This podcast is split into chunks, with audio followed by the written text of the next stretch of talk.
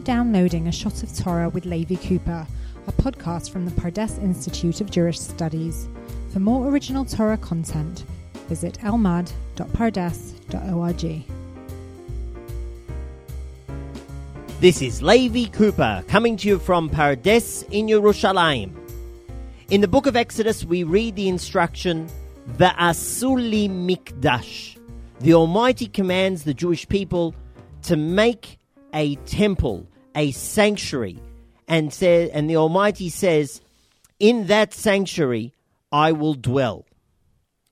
Now, when we read the Torah, we read it for contemporary relevance, not just as a historical document. And so, when we read the instruction, the mitzvah to make a temple, there are different ways of considering this instruction. Certainly, in our prayers, we pine for the rebuilding of the temple, and it's a staple of many people's wishes. Yet, I'm sure for many of us, the idea of a temple, of a Beit Mikdash, is an abstract idea. And I'm not so sure how many of us would really like to see a temple in all its glory the way we used to have it setting aside the difficult political issues, just thinking about the way the temple ran, the korbanot, the animal sacrifices, and the fact that there was only a certain number of people who actually served in the temple, I think those notions are quite far from our contemporary ideas of spirituality, of religiosity.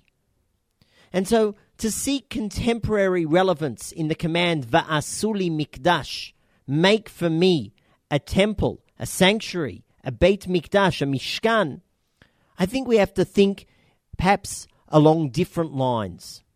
So a second approach to this commandment would follow the rule that whenever we study about something, it is as if we have actually done that thing. The Talmud tells us that whoever studies about the korbanot, about the sacrifices, it's as if that person has actually brought a sacrifice. The Torah says, Zot Torat Ha'olah. This is the Torah, the teaching of the Olah sacrifice, the burnt offering. And the teaching of the burnt offering is like the burnt offering itself. Thus, one way of fulfilling the command to build a temple would be to study about it.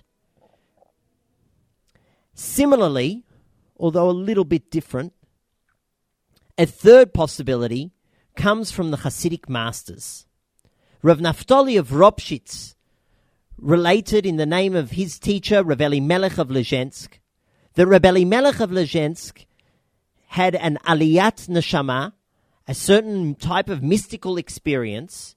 And in that mystical experience, he saw the vessels of the Beit HaMikdash. And when he inquired, what are these vessels?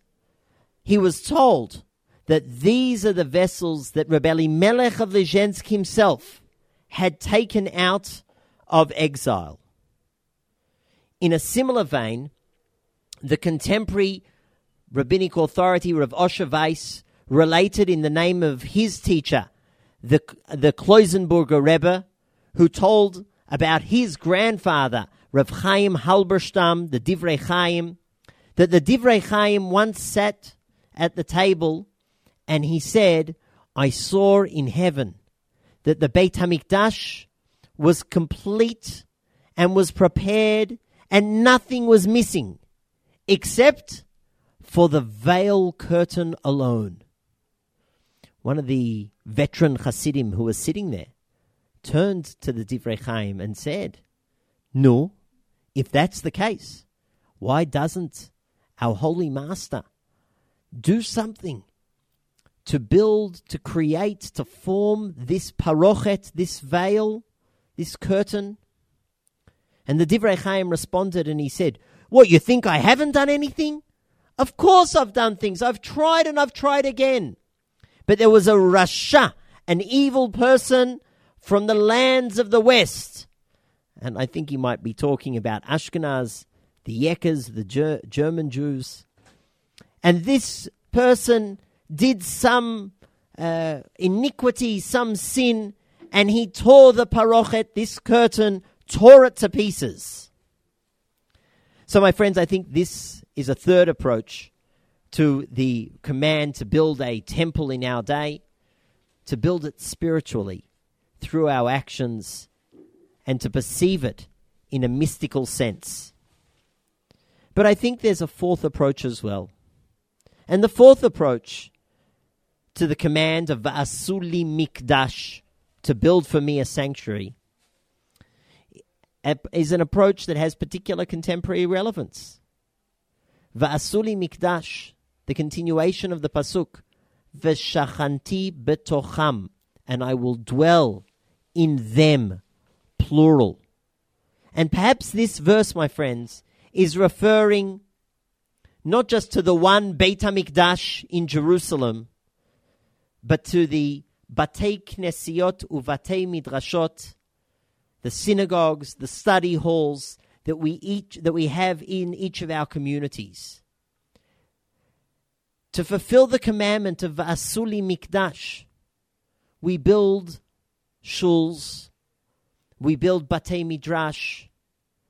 And when I say we build these structures, I don't only mean that we build them physically. Of course, we build them physically, but we also build them spiritually by coming to the synagogue, by participating in learning in the batei midrash.